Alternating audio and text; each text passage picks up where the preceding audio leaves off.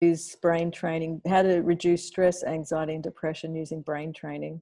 Nice. The principles of neuroplasticity, you know, the stuff that you you did over those 30 days are one small example of doing a small thing that you're in control of that yeah. can actually change the brain chemistry right in a positive direction because the brain's so good at processing negative information because that's what it was tuned to do over millions of years Right. So when the laughter is actually driving in positivity in terms of brain chemicals. Right, because um, and you may have noticed somewhere around like day eleven. I mean, I really started to feel the effects of it.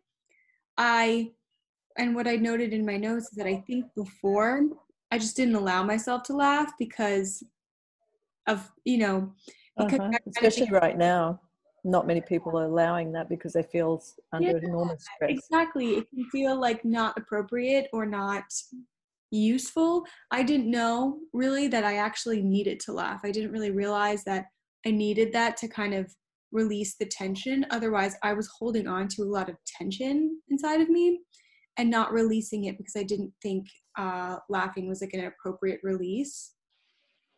And then life I, is bloody funny, though, isn't it? Yeah. Oh, yeah. I mean, I just, yeah, it released all this tension. And then, like, I noticed my days were just better and I felt good. You know, the good things that happened to me, like, for instance, like good news coming my way, like, they had stronger impressions on me.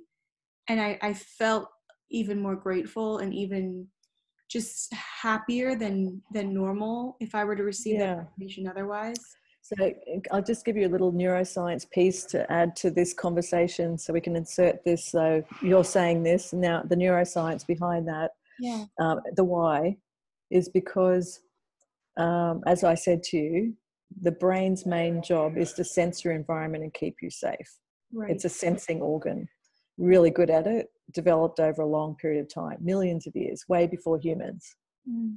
Okay, starting in mushrooms, bacteria, mushrooms they're all sensing their environment. You don't you don't flinch when i say that. You know that's true right, right? you know that bacteria and mushrooms whole job is to sense their environment get nutrients and stay alive and reproduce right? Right because they have that intelligence in their cells already. Yeah they have it like a miniature not human but similar nervous system. Okay i see.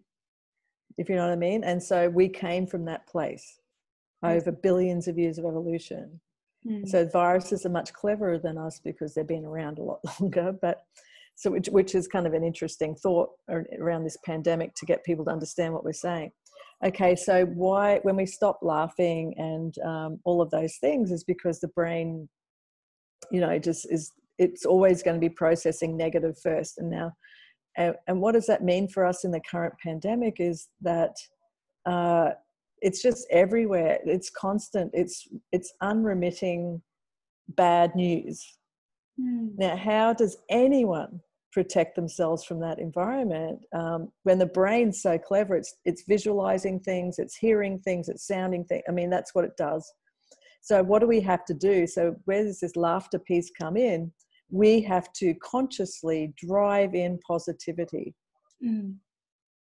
you think that that that doesn't make sense, right? Because you think that our natural state is to be happy. Well, it is at some level, but it really is secondary to survival. So the brain's primary focus is trying to keep you safe and alive.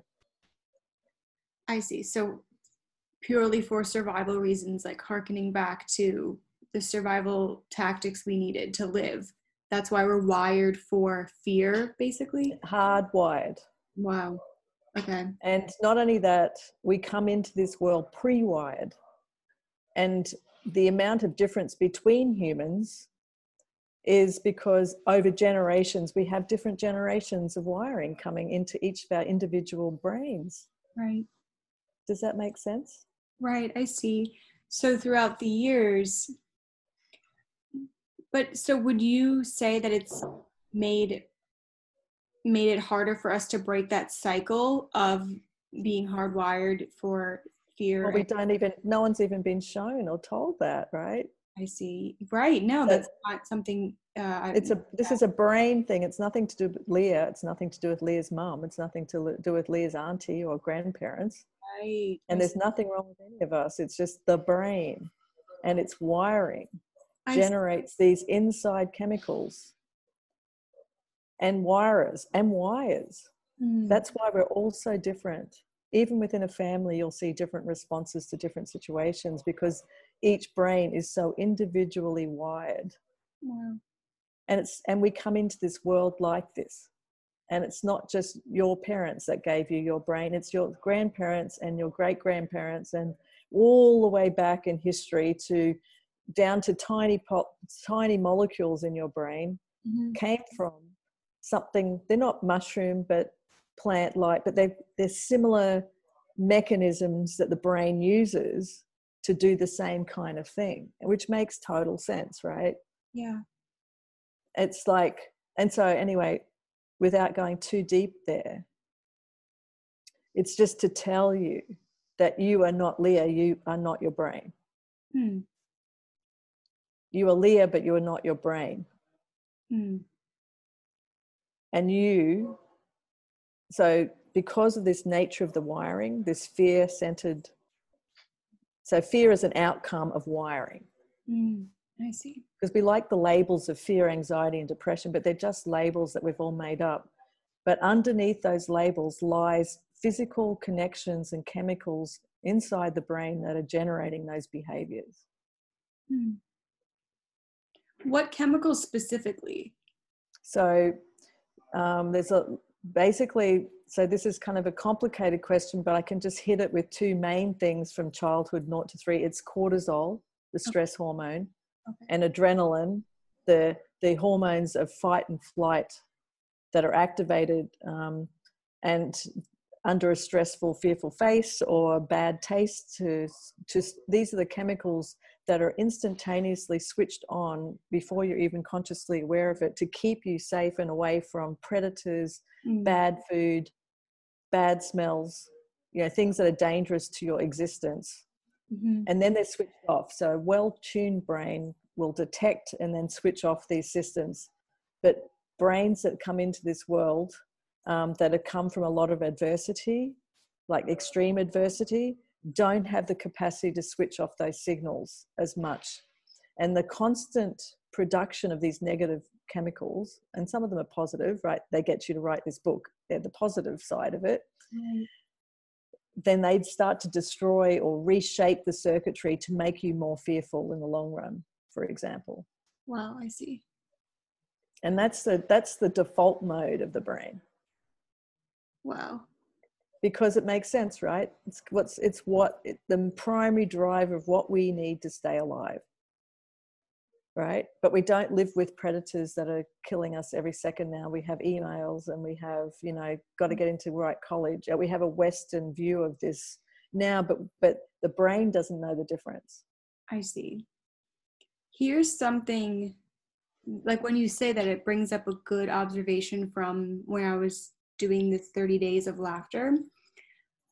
When you say like we're wired for those things i had and you'll you, you'll see in my notes i had like a strange which cancer survivors do. I had a strange cancer scare. I received some news that really wasn't bad.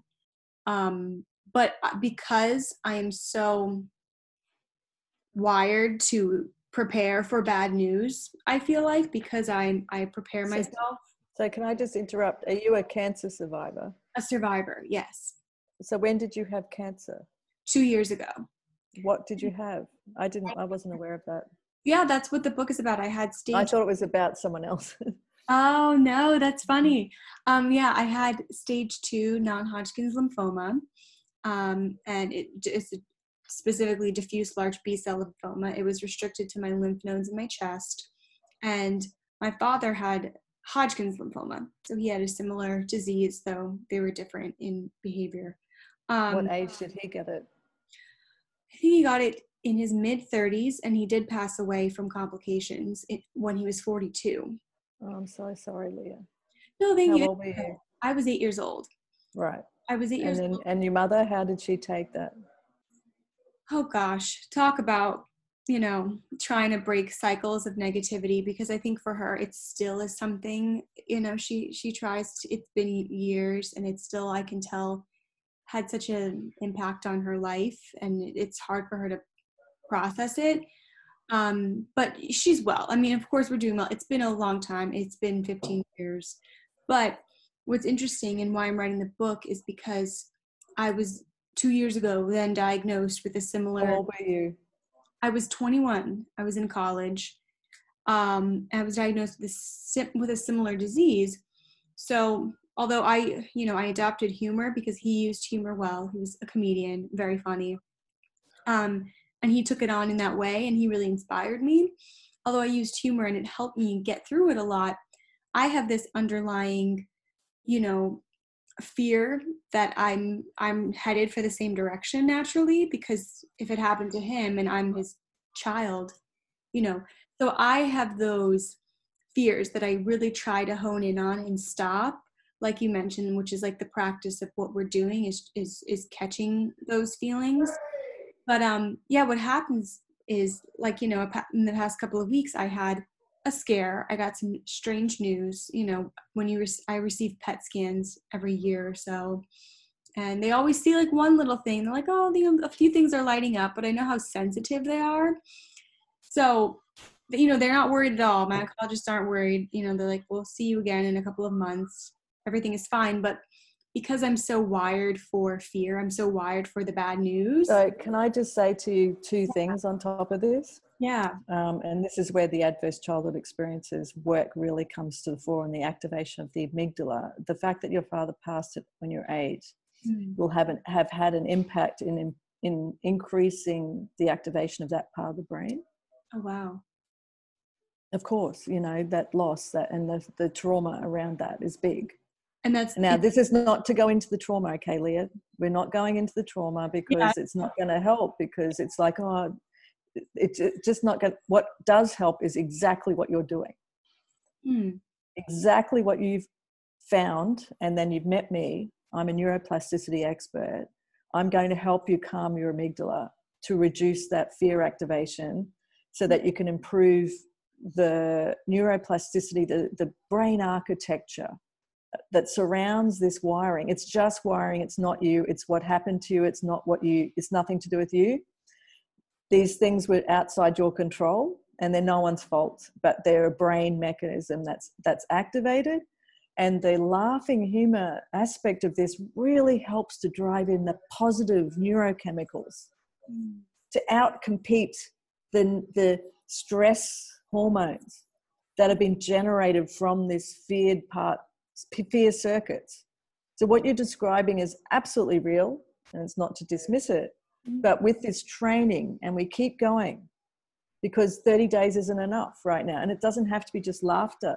So, I built an app where we do tracing exercises because that helps to build up the prefrontal cortex, which is the part that helps get top down control of the amygdala the amygdala sits down here in the base in the middle and it's so old it's so old this circuit because it's so important so what you're describing to me is exactly what most the majority 90% of the planet has they just don't know that this is all it is and it's not their fault and you came in pre-wired with other things too that you'll never work out right. so there's no point just even going back to the eight year old thing it's no point even going back there's just no point to that. It doesn't help. What does help is today, well, 30 days ago, you started this journey, or even longer when you decided to write this positive book for you and for others. Yeah. You've already started the journey.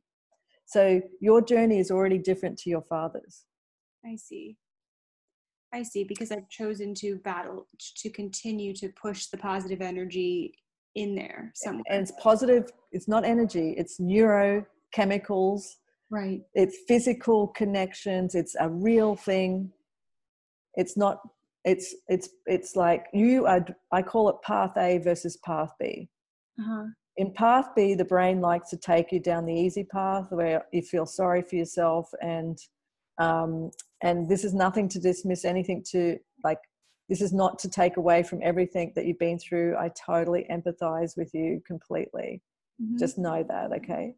and I have the same trauma, right? So I have everything too. So, but what I've discovered as a neuroscientist working in this space for a long time, that neuroplasticity can help to reduce the impact on these circuits.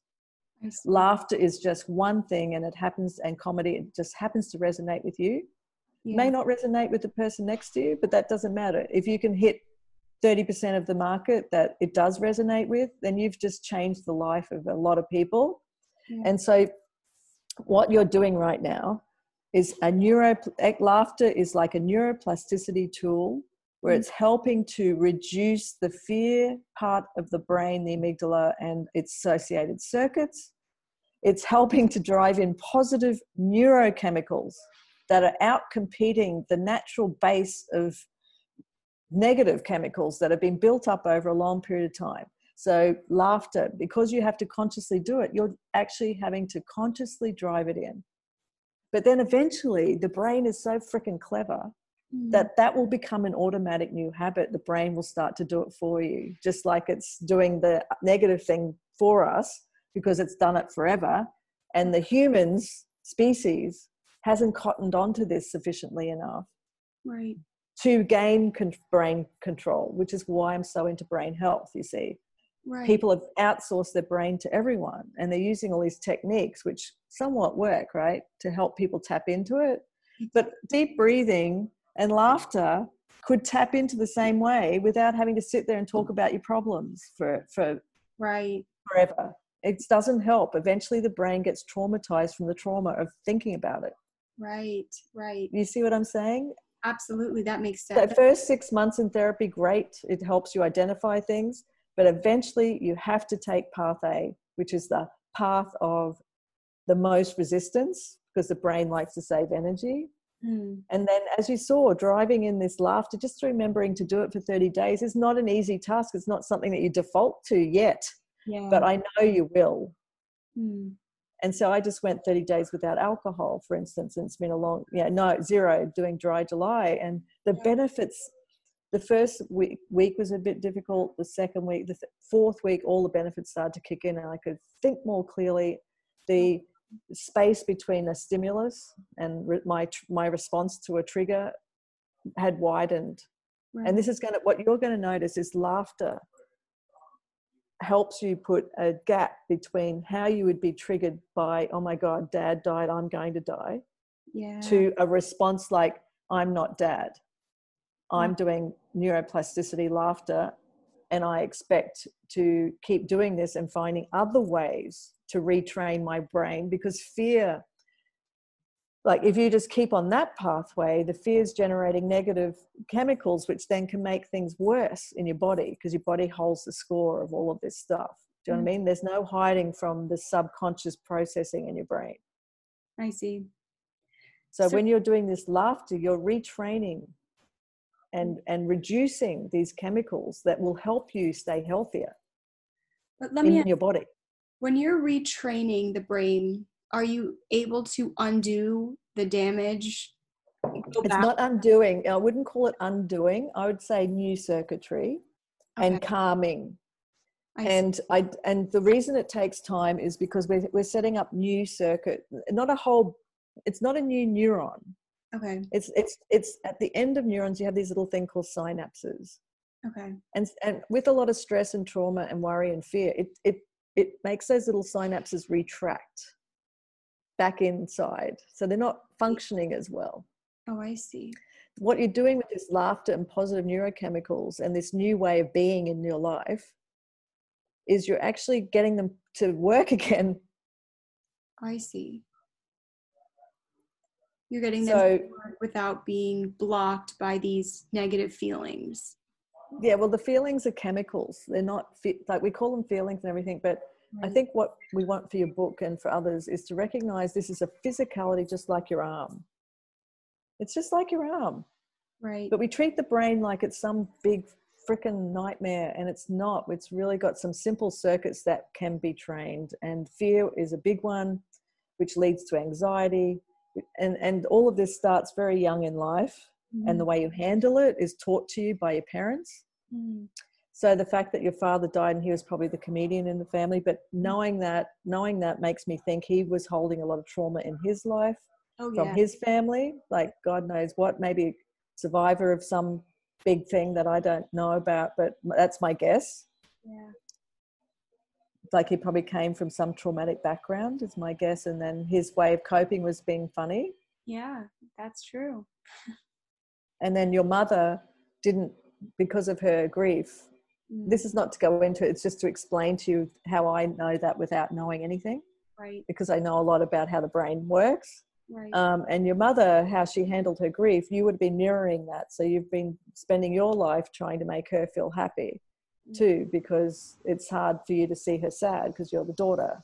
Do you know what i mean? And so these things come together to impact the way the brain works. I see. But you can change it at any moment you want and laughter is a huge tapping into this mechanism. Right. It's a conscious way of you recognizing you have the power. Right. You see what i'm saying? Definitely and it's so interesting that you say yeah i'm so used to speaking of feelings and energy and you know because i, I don't have the science to back it up so it's so i love yep. that you're, you're, giving me the science to really yes because it makes yes. sense yes Yes, and what we're doing across all government um, organisations right now, I'm part of a working party. We need a common vernacular across all organisations that's rooted in science.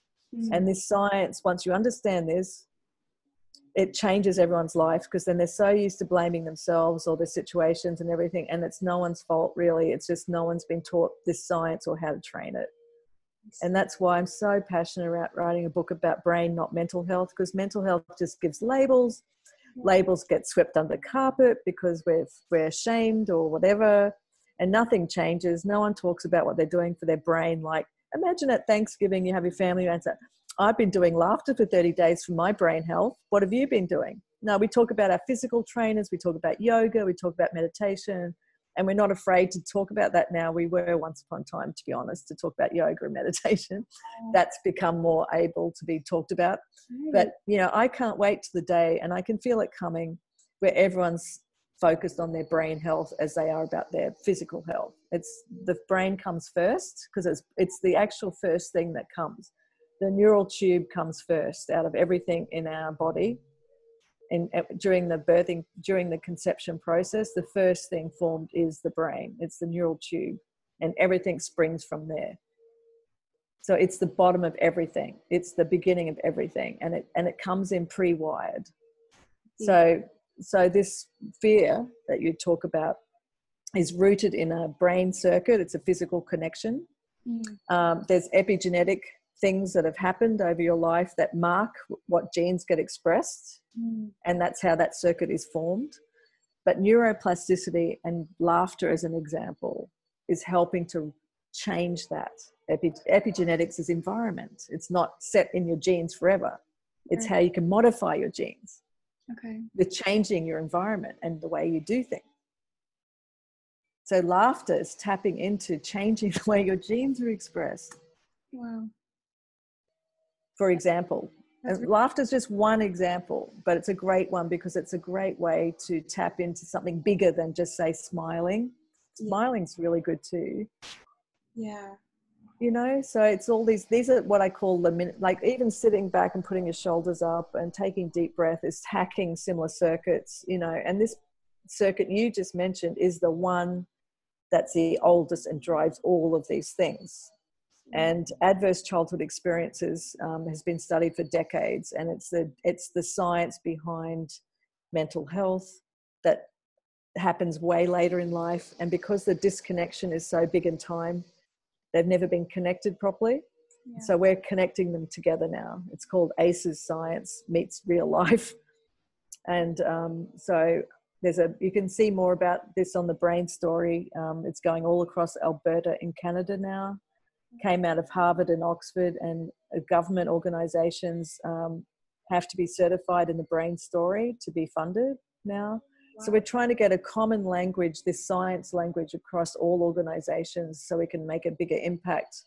Because at the moment, feelings, energy, everyone's off in silos, coming up with their own terminology, their own techniques, when there's this bottom line, in my opinion, knowledge that if everyone had like Leah has, Leah's mother has, um, I have now, but I've been doing it for a long time, my daughter has, mm. that knowledge raises all boats.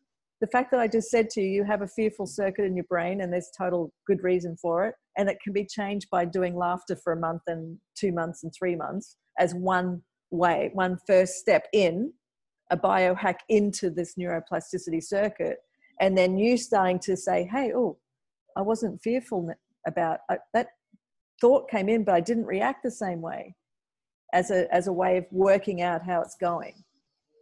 That would be incredible if i could reach that point. You, I, you like i if and laughter is just one of the many ways to do this. Wow. the first recognition is to understand you have the power to do it. I see. The second thing is understanding how the circuit works. And the third thing is working out all the strategies you do on a daily basis to keep training this circuit down. And know that's all you're doing is training your brain. So that's what what training the brain means. And basically. What when we talk about physical illnesses of the body, I mean, would it then be true that we could trace pretty much all physical illnesses to what is occurring Yes, yes, yes. So look up Gabor Mate's work around um, how uh, people that are people pleasers end up having a lot of chronic illnesses later in life. Spell that. what was it? Uh, so Gabor, G A B O R, Mate, M A T E. He's written the uh, the Go- Hungry Ghosts. Um, he's tra- treated a lot of people with addiction in Vancouver, and he talks a lot about how, and a lot of people talk about this, how adverse childhood experience, or, or you could just call it stress, gets under the skin and, and leads to lots of chronic illnesses. So this has been well studied for 30 years. Wow. I know you're going to say to me, how come no one talks about this when I go and see my primary care physician? Well, you just need to go to the right place now. Right. And it's an, why I'm running, it's a revolution. It's an evolution. It's, it's like when you do this, Leah, you will pass this on for three generations going forward. You're breaking a cycle. You're changing a pathway. So I don't know what, where your, what happened with your dad's family was it like was it some traumatic thing like from a war situation or anything like that he was his parents were split up when he was young divorced he was yeah, uh-huh. around he very poor he never graduated yeah. high school yeah uh-huh. such a fun loving person but i think could never get past those initial traumas yeah exactly so that was written in his brain mm. uh, not it's so it's a wiring it's a mechanism and then it gets gets generated it goes down into the body unless it's retrained. Wow. And this has been well known for a long time and so and um, what you're now doing leah is breaking a cycle. We came together for a good reason. This is how the universe works at some other level that i don't understand. So i'm just teaching the bit i do understand the science the brain chemistry the physical connections. That's what i study in my lab and my app train the brain is about teaching people. So we could bring in laughter for example. We bring in all, tracing we bring, bring in these biohacks to help people tap into their plasticity. And so they can actually start to calm down these circuits that are very old. So and this is the beginning part of brain training. Right. Do you know what i mean? Right. So really you know when you're training the brain then it, it's all interconnected the body but then also well, yeah. you, you probably once you're able to tap into you once you're able to recircuit your brain most likely because I, I was attending your talk on sugar which is so relevant yeah. by the way on a totally yeah. different note i also I sugar yeah yeah yeah well me too yeah yeah but so is it that when you're able to recircuit your brain not only is it helping your body but you're able to actively make healthier choices that in tandem are also helpful yes yeah so the sugar is the subconscious wiring in your brain that got that got you got driven to to medicate the fear. Mm. right? And and it's totally wired those two parts of the brain. The brain's super clever. It's not going to let you stay in fear and forever because it's going to kill your brain because of the cortisol and noradrenaline they mm. don't like like that much neurochemicals that are bad. So the brain next to it is the nucleus accumbens, which is where the reward circuits are. So mm. those two things are really close together. And then it, the brain's learnt to, uh, you know, people drink alcohol. It's, it's, that's what addiction is. It, it's all based from adverse childhood experiences. We know this. All the science is there. All mental health is driven by adverse childhood experiences over multiple generations. All mental health. Wow. Obesity, anorexia, anxiety, depression, addiction, bipolar, schizophrenia. I see. There's a, they're all driven by gene environment interactions. And it's not just your parents, it goes back so many generations, you'll never work out where it came from. Wow. So the hope in all of this is so so th- this is one way this one way to start leah it, mm-hmm. like in terms of if you're seeking a lot of sugar means that you're stressed yeah. so it's a great indicator of your stress and anxiety levels is how much sugar you're eating so that's one physical way to determine oh i must be stressed so i actually rewired my brain from sugar to raw nuts mm. because raw nuts have more nutrition in them um, it t- took me some time, but then I started to get my weight. You know, I've had kids and I'm 55, so took me a long time to get my waistline back because um, I was like I didn't know all of this when I was running a big lab at UCSF. I worked it out through research and lots of you know I've got I can talk about this forever, but anyway. Yeah. The sugar, the sugar addiction part is a great way to tap into a physical thing, which without having to wait to see if the dad's the dad trigger trauma will take longer because it's so hardwired into your brain from a year from eight years of age that's mm. been your life and probably before that as your dad got ill and you may not even been aware of that because your mum and dad were trying to protect you. Mm-hmm. um, but that part right so that one's going to take longer but the sugar thing might be something you can tap into that sooner. Wow i see. And a way to be able to work out how to tap into recognizing that the stress is driving your sugar intake. Yeah. And then how can i do something else like laugh or go for a walk outside to put a gap in mm-hmm. and then think of it something else you can go to mm. like some other thing that's healthier for you and then start to train your brain to do that and then the brain will do it for you so now i'm eating a lot of nuts because i'm a bit stressed because i've got so much going on yeah. but at least i now know what it is but at least it's not sugar's really hard to get out of your body yeah. Um, when you're my age, particularly when your age, it, your body can metabolize it, but it's still really bad for diabetes. And when you're taking a lot of sugar, it also it impacts the fear part of your brain. Mm-hmm. So in the short term, it medicates it to take out the stress. In the long term, it makes it more stressed out. Wow. Because sugar binds the brain like alcohol and nicotine. That's what I I discovered that too. I had a real sugar addiction, but I had to completely quit it and it was hard but then i realized it's funny i reach for raw nuts now too um, but yeah I, I never would have thought four years ago i would have ever been able to stop eating sugar but i had to completely stop and it's interesting because i feel like maybe i've experienced some of my own recircuiting with sugar yes because i don't even reach for it anymore it doesn't even no, cross so, so so that's a great example of what this will happen with your fear memory about your dad wow with training mm. the same training. There's no difference. It's the same thing.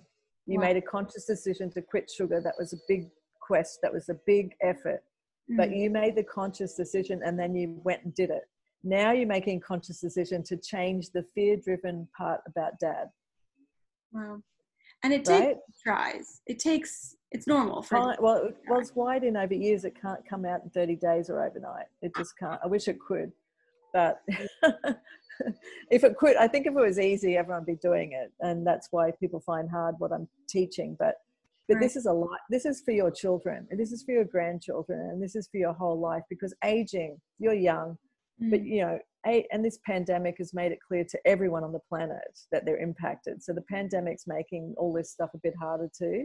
Mm-hmm because it's subconsciously wiring the fear circuits because of the news and the people and everyone talking about it and case numbers and death rates and how can you not be impacted by it you'd be totally dead if you're not in my opinion. so anything that you previously had in terms of fear is going to be amplified during this time.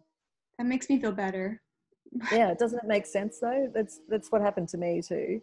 That makes and i'm very uh, conscious of all of this stuff but it still happened to me. That makes complete sense. Wow this is really revolutionary like oh i know. Well that's why i'm trying to write this book to get yeah. to I, I, this is my third attempt.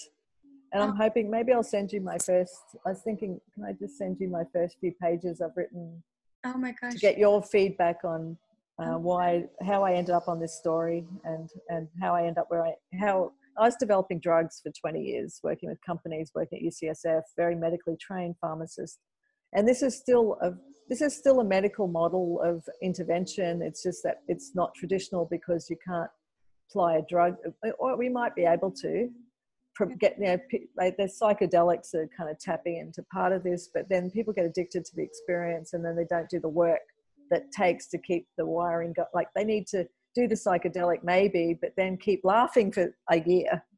Do you know what i mean? Yeah i see. Wow. Yeah you can't just open your mind and get it changed. You got to do the work. Wow i see. So naturally you're saying you know you really have to put in the work there. Always. No pain no gain uh, on the other side of pain like pain giving up sugar that's painful mm-hmm. for a while it is but you have but you got the gains now oh yeah yeah wow so this is going to be painful as you because you've been this link between what you have been through and your father and missing your father and grief, all of that is so t- intimately tied together. So breaking that's going to be painful, but it's going to be worth it because it's going to go into your body and you're going to get a new body. Mm. You know what I mean? You're going to have less stress. You're going to have less, and the less stress, and, and also handling this pandemic and your career and jobs. You know, it, it, there's no none of this goes away. But the one thing that does go away by doing this is we have internal locus over how to handle all this stuff coming at us by doing this biohacking by by consciously saying hey i'm going to put a gap between my stimulus and my response around this fear by laughing every day or by reaching out and connecting with people or yeah there's a whole strategy there's laughing is just one tool in this kit you know i've got this tracing game that can help too which is building the prefrontal cortex to help with this circuit this circuit's huge this is not, this circuit came over a long time. You know what I mean? Like if it was, laughing's going to help. And while you get halfway through anything, as you'll see, halfway through a study, halfway through a PhD, you go into a lull period. Yeah. Where you get bored and you want to give up and, oh, did I do the right thing? Right? But then you push, push, push, and then you come out of it and go, wow, I feel so good. so should I keep going? Really just keep going, keep taking notes? I like that idea, anyways. Okay. Yeah, you're really good at it too. I'm not good at doing the note part, but I'm, I'm i want to work with you on the science part of what yeah. you're talking about, so that and see if we can put a step function between the stimulus response. That's all we're doing really in terms of science. Okay. Yeah. And rerouting things. Also, um, this will be really helpful for your mother. Mm as in you just smile. I know, I know, but like, like don't say anything. It's through your smiling, hugging, and laughing. I see. So she can feel like she doesn't need to be guilty or worried about what she's done to you. I see. Mother, it's a motherly instinct that we worry about. Oh God, what you know? Oh, mm. and she'll be so worried about you too. But you've got to try and alleviate that by going over the top of it. Hmm, that's a very good point. So let me tell you how this works. The smiling, you just do smiling for now and hugging, but the smiling thing works because it's a reflex in the front part of the brain called the mirror neuron system. Okay. And it's called serve and return if you want to think about it. So your mother serves you something that makes you think, oh my God, mum's really stressed. Now you return with a smile. Wow. That's and then she hard. and then and then she'll reflex like it is because we've learnt these behaviors of not doing it i had to retrain myself to hug because my mother never hugged her mother never hugged michael meaney's work in canada shows if you don't lick your pups they don't lick their pups wow right? So you have to serve and return the opposite to what you're used to doing to change a behavior. But the smiling is really easy or a hug uh, hug because you drive in oxytocin a smile because it's reflex in the mirror neuron system so she has to do it back to you without her trying really. Incredible. You know what i mean? So oh, yeah.